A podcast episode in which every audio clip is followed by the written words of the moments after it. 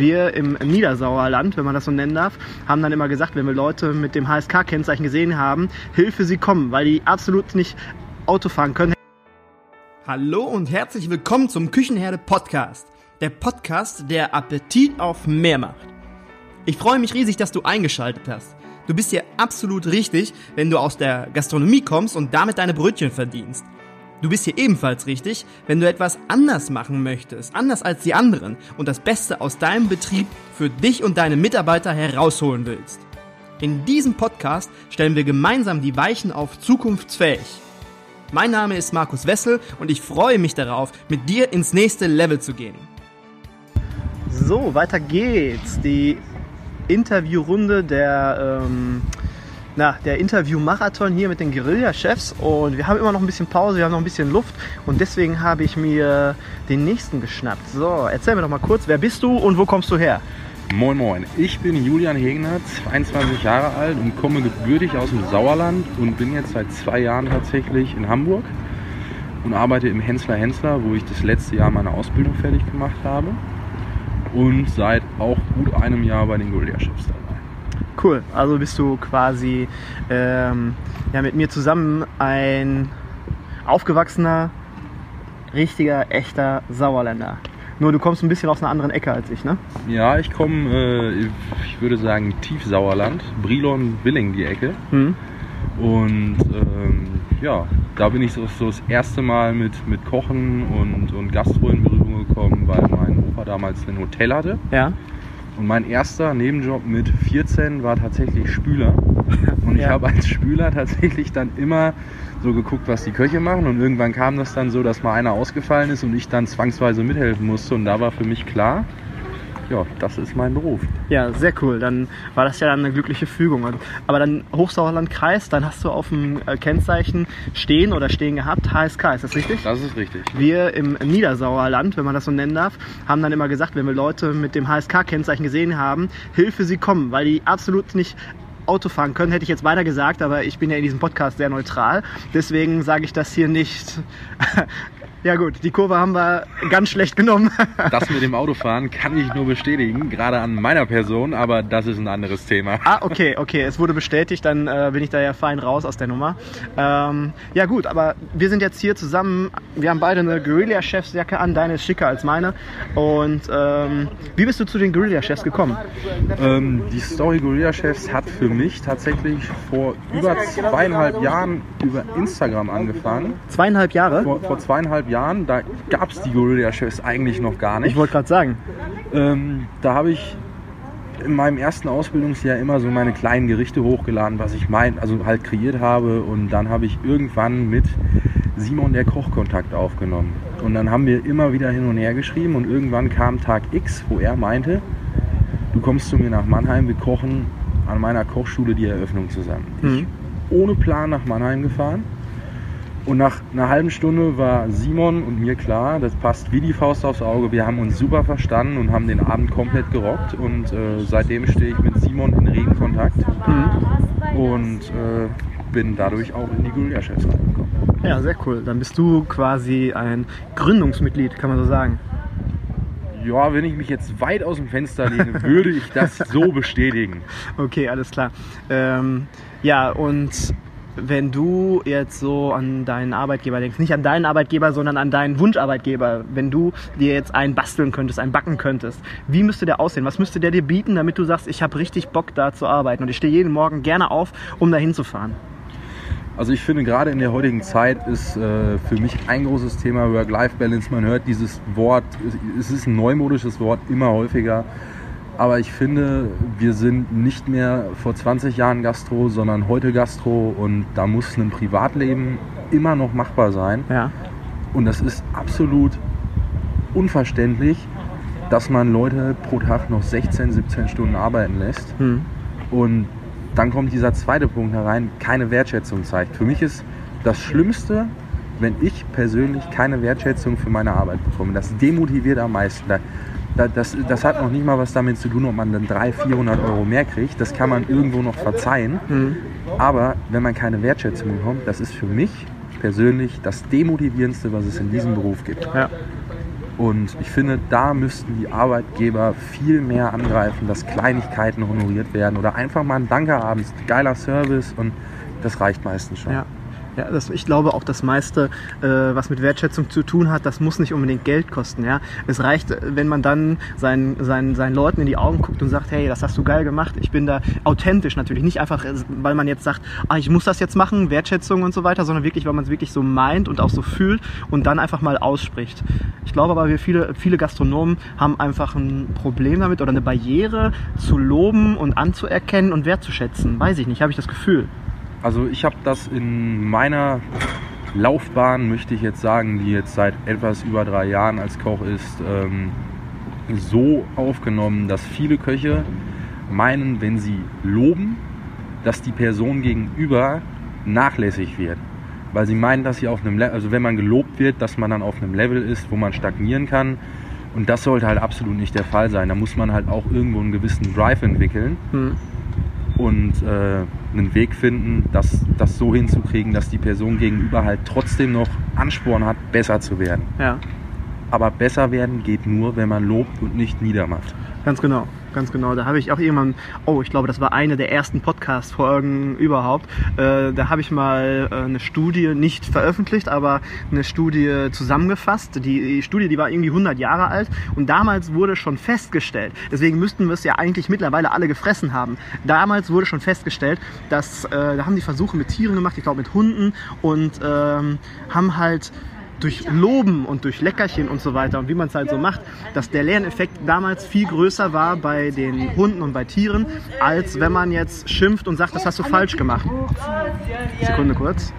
Wir sitzen hier draußen an der Treppe und hier ist reger Durchgangsverkehr und die beiden haben Stress. Okay, ja, und äh, diese Studie wurde auch irgendwann später mit Menschen gemacht, an Menschen gemacht und da ist der gleiche Effekt eingetreten. Menschen lernen besser durch äh, Lob und Anerkennung anstatt durch äh, Meckern, Motzen und äh, ja, schlagen. Keine Ahnung, naja, nicht schlagen, aber durch, durch Negatives lernt man halt nicht so schnell. Und mittlerweile sind das 100 Jahre her und wir müssen es ja eigentlich verstanden haben. Auf jeden Fall. Aber in dem Jahr, wo ich meine Ausbildung im Hensler beendet habe, haben mich auch diese negativen Sachen, wenn ich etwas falsch gemacht habe oder eine, eine Sache, wie wir in der Gastro sagen, verkackt habe, Ja, gab es ein ganz doofes Beispiel, da habe ich ein Püree verkackt, 5 Kilo, und musste dann abends noch nach meiner, meiner eigentlichen Schicht äh, Baumkuchen draus. Also es war freiwillig. Ich habe mich dann dafür entschieden, diesen Baumkuchen zu machen. mhm. Und am Ende des Abends war der dann auch nicht richtig. Aber ich habe seitdem kein Püree mehr verkackt. Weil das hat mich, also dieser Abend hat mich in dem Punkt so geprägt, dass ich das nie wieder irgendwie falsch machen würde. Und das gehört auch dazu, dass wenn man wirklich was falsch macht, dass man dann einen draufkriegt, aber die Person deswegen nicht fertig macht. Da muss man konstruktiv bleiben und nicht gegen die Person schießen, sondern gegen die Arbeit, die da verrichtet wurde. Ja, genau, genau, dass man das nicht persönlich nimmt, sondern sagt, okay, das ist jetzt nicht so cool gelaufen, weißt du selber, weil meistens, in den meisten Fällen weiß man ja selber, dass man gerade irgendwo einen Fehler gemacht hat. Und äh, ja, und niedermachen ist dann eigentlich der, der falsche Weg. Auf jeden Fall. Was denkst du denn, wenn du jetzt mal so die, die Entwicklung der letzten Jahre dir anschaust in der Gastronomie und dann jetzt so ein bisschen in die Kugel guckst, die nächsten fünf bis zehn Jahre, unsere Herausforderungen, die wir jetzt gerade haben, ähm, was muss passieren und wie geht's weiter? Das ist eine sehr gute Frage. Ich äh, habe mich da in den letzten, gerade in den letzten Monaten sehr viel mit beschäftigt. Und ähm, also mein Ziel für später ist es auf jeden Fall mal, mich mit einem Restaurant selbstständig zu machen. In welche Richtung das Konzept geht, das steht noch in Sternen. Das wird sich auch noch oft verändern. Da werde ich vielleicht noch Wünsche und, und Ziele haben, wo ich jetzt noch nicht dran denke. Aber die, das größte Problem ist motivierter Nachwuchs. Und da fängt es nämlich wieder an, Leute zu motivieren und für diesen Beruf zu begeistern. Ja. Die meisten Leute kochen heute nur noch mit, mit Convenience und, und Fertigsachen. Ich habe das damals in meiner Berufsschulklasse gesehen. Leute im dritten Lehrjahr hatten noch nie einen, einen, einen, Fisch auseinandergenommen und Mhm. solche Sachen. Und das sind ja wirklich Basics, wo jeder Betrieb eigentlich für sorgen könnte, egal von welcher Größenordnung, dass man sowas lernt. Ja. Und das ist für mich Kochen, diese ganzen Grundsachen, dass man die in der Ausbildung beigebracht bekommt. Und alles andere, was mit Molekularküche oder diesem ganzen Schnickschnack ist, das kommt danach. Ja. Aber die Leute zu motivieren und für diesen Beruf zu begeistern, das ist das, wo es momentan dran scheitert. Ja, ja, das sehe ich, das sehe ich auch so. Und ähm, dass wir, ich, ich habe es damals, ich habe vor 18 Jahren habe ich meine Ausbildung gemacht und da habe ich das, die ganzen Basics habe ich noch, also ich habe damals wirklich noch eine Soße gekocht, äh, eine, eine Jus aus Knochen und äh, also diese Basics wurden mir alle mitgegeben. Ich habe die natürlich viele Sachen mit der Zeit dann wieder vergessen, aber ich finde, auch wenn heute viel äh, diese, diese, dieser, dieses ganze Convenience-Feld viel, viel größer geworden ist und auch attraktiver auch geworden ist, sollte dann in den Ausbildungsküchen diese ganzen Basics, das worum es geht, äh, trotzdem beigebracht werden. Ich verstehe, dass viele darauf zurückgreifen heutzutage, weil sie keine Fachkräfte mehr kriegen. Auf jeden Fall. Aber den Azubi, den sollte man erstmal noch so nicht, nicht verschonen, das hört sich blöd an, aber dem sollte man erstmal so die Basics wirklich beibringen, bevor er die Tüte aufreißen kann. Stimme ich dir voll und ganz zu. Und was auch ein Riesenpunkt ist, für die meisten Betriebe sind Azubis und das ist Fakt billige Arbeitskräfte. Weil ich in meiner Ausbildung habe Arbeiten gemacht, die auch ein Ausgelernter macht und habe teilweise auch dann nicht mehr gelernt, sondern nur noch das gemacht, was mir gesagt wurde. Und das finde ich halt schade, dass man halt in diesen drei Jahren nicht mehr ausgebildet wird, sondern eigentlich in dem Betrieb nur herangezogen wird, um die Arbeit, die in dem Betrieb gefordert wird, zu verrichten. Ja. Ja, das war bei uns damals natürlich auch so. Äh, ich hatte, wie gesagt, Glück, dass ich, ähm, dass wir da noch alles ursprünglich gemacht haben. Aber deswegen finde ich, ich habe heute ein Interview gelesen mit Simon, äh, dieses Ausbildungskonzept, was sich die Guerilla-Chefs insgesamt vorstellen, wie man das cool machen kann. Ich denke, das ist auch ein Thema, ähm, äh, was man im nächsten Podcast mal hier ansprechen kann, wie dieses Ausbildungskonzept so gedacht ist. Das ist nämlich ein richtig cooler Weg, wo der Azubi dann auch wirklich richtig viel mitnimmt. Und ist jetzt ja noch eine kleine Überraschung bis zur nächsten Podcast. Podcast-Folge. Aber das ist richtig cool und da äh, denke ich, da steckt so ein ganzes Stückchen Zukunft drin, wo man drauf aufbauen kann.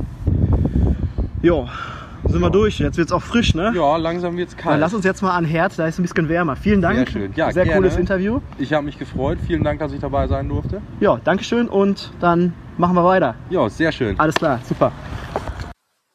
So, da sind wir wieder in der Küchenherde Sondersendung. Wir haben ja in der vergangenen, also für mich war es in der vergangenen Woche, für euch ist es in dieser gleichen Folge. In der vergangenen Woche habe ich mich schon mit ein paar Guerilla-Chefs unterhalten und ein paar Fragen gestellt und heute haben wir, weil wir bei der Veranstaltung letzte Woche in Göttingen super viel zu tun hatten, haben wir es leider nicht geschafft, uns noch zu, zu connecten und deswegen habe ich jetzt gerade an seinem Geburtstag, an seinem Geburtstag habe ich einen Guerilla in der Leitung und bevor dieser Guerilla jetzt ans Wort kommt oder zu Wort kommt, gibt es ein kleines Ständchen.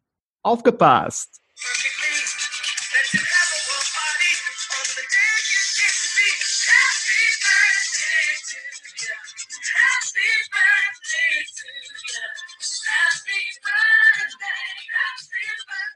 Okay, ich wünsche dir auch nochmal alles, alles Liebe und Gute zu deinem Geburtstag. Schön, dass du da bist.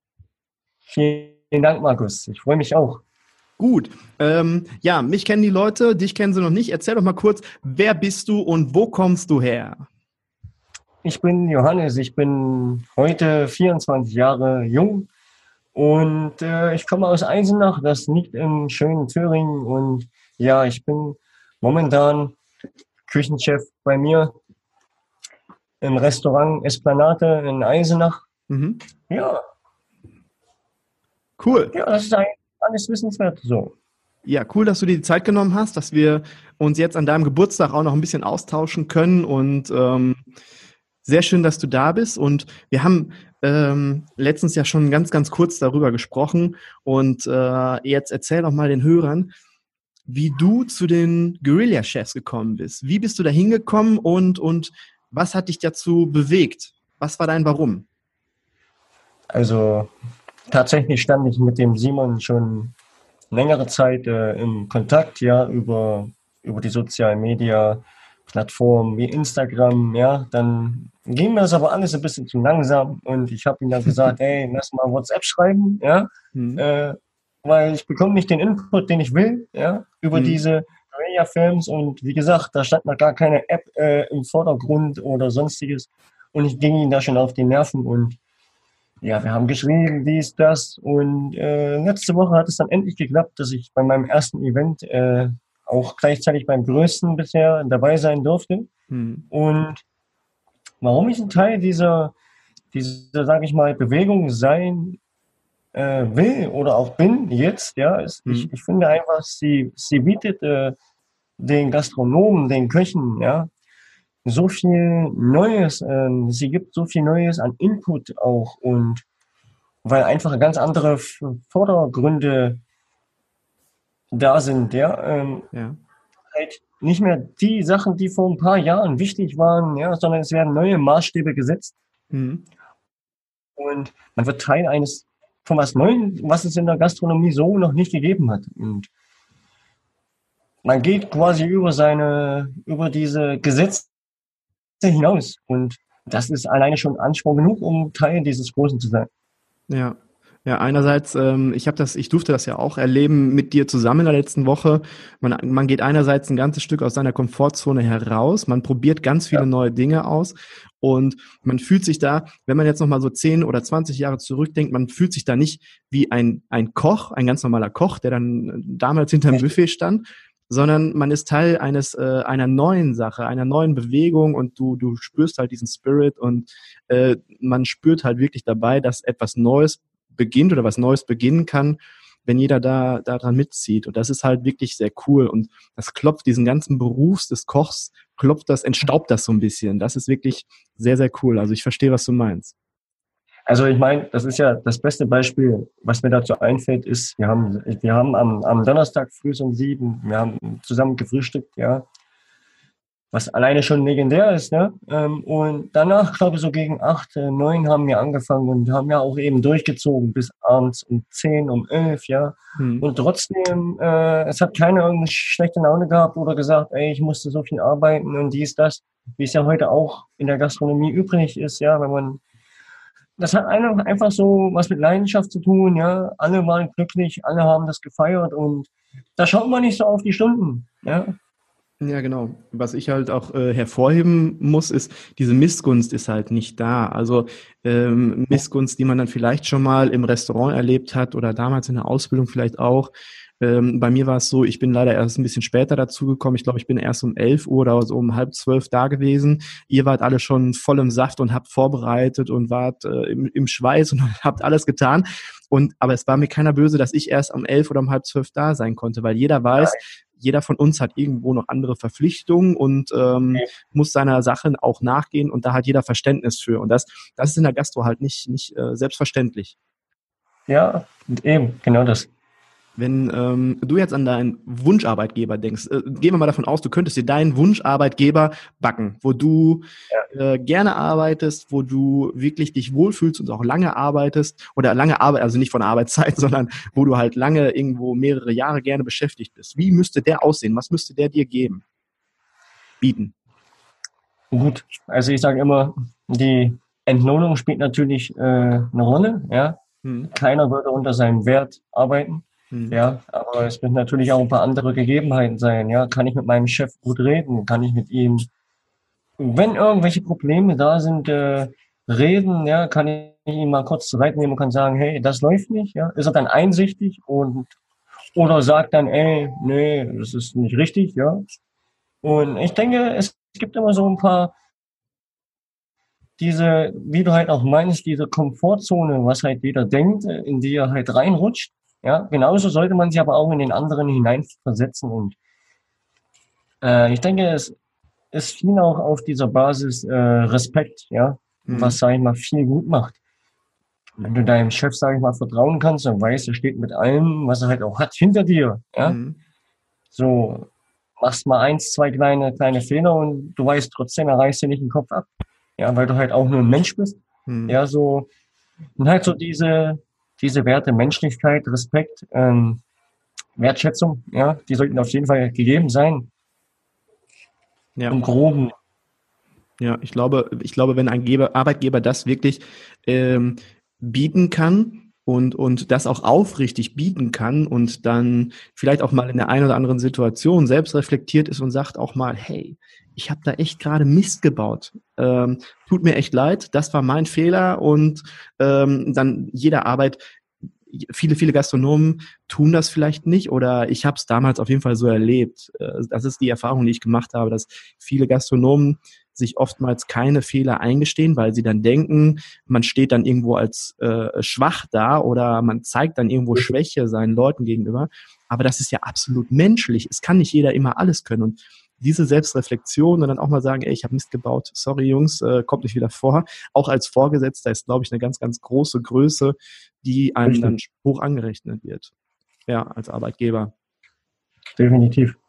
Ähm, du, du weißt ja auch, wir haben in der Gastronomie ganz große Herausforderungen, vor denen wir stehen.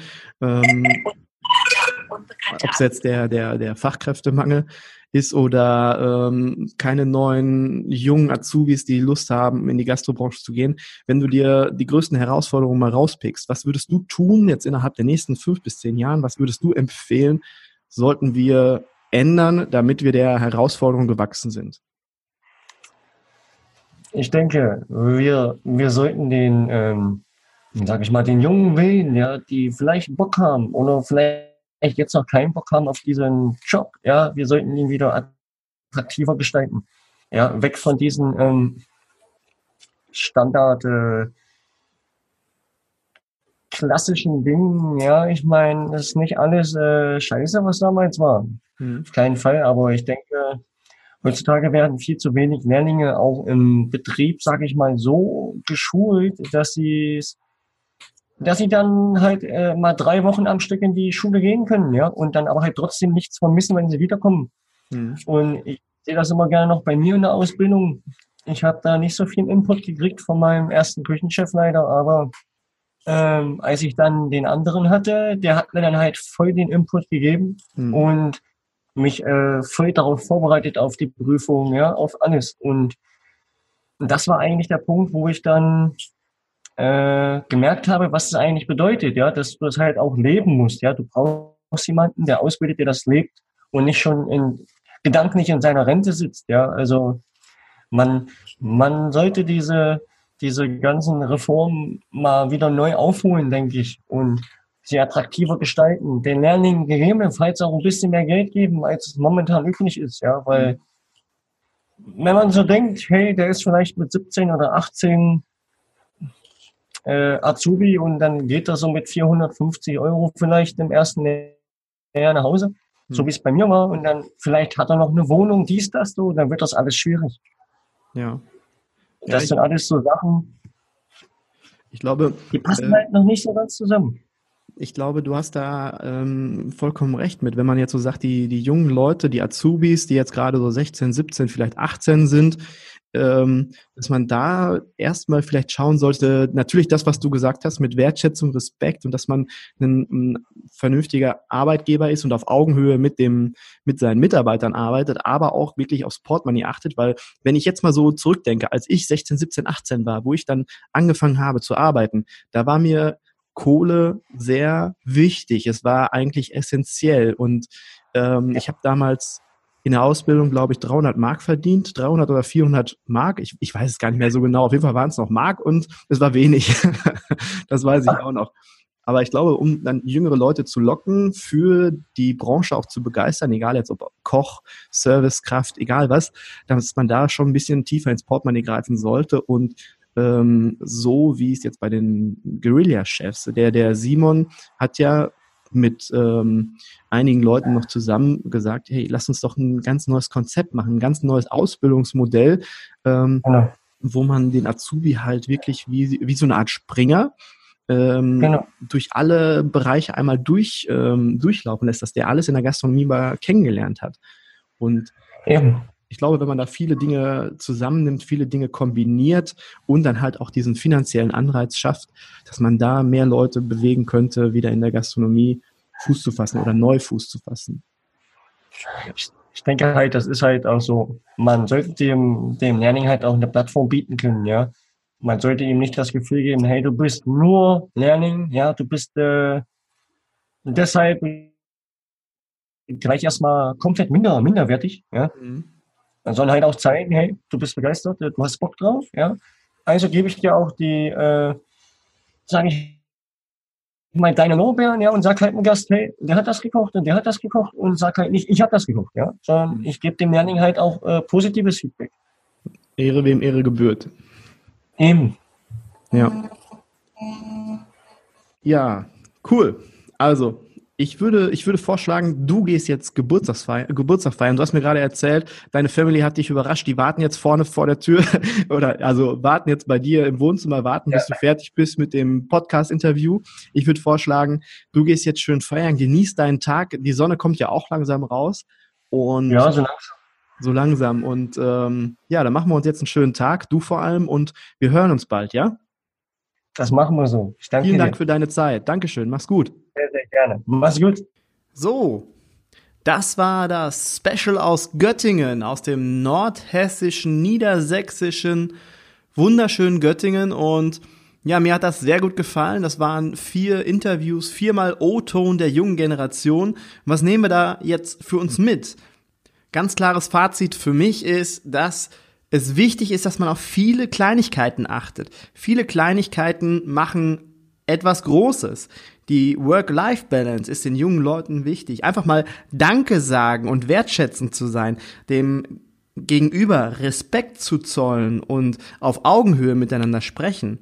Die Menschen, dass die Menschen motiviert werden und dass vielleicht am anderen Ende ein bisschen mehr Kohle rauskommt, wäre natürlich auch nicht schlecht. Selbstbestimmtes Arbeiten war auch ein ganz wichtiger Punkt, dass man selbstbestimmt ist und nicht bestimmt wird. Ja, und ganz, ganz wichtig auch genaue Kommunikation. Nicht einfach nur denken, ach ja, mach das mal so und so, sondern dann auch wirklich so aussprechen und so sagen, so hätte ich das gerne.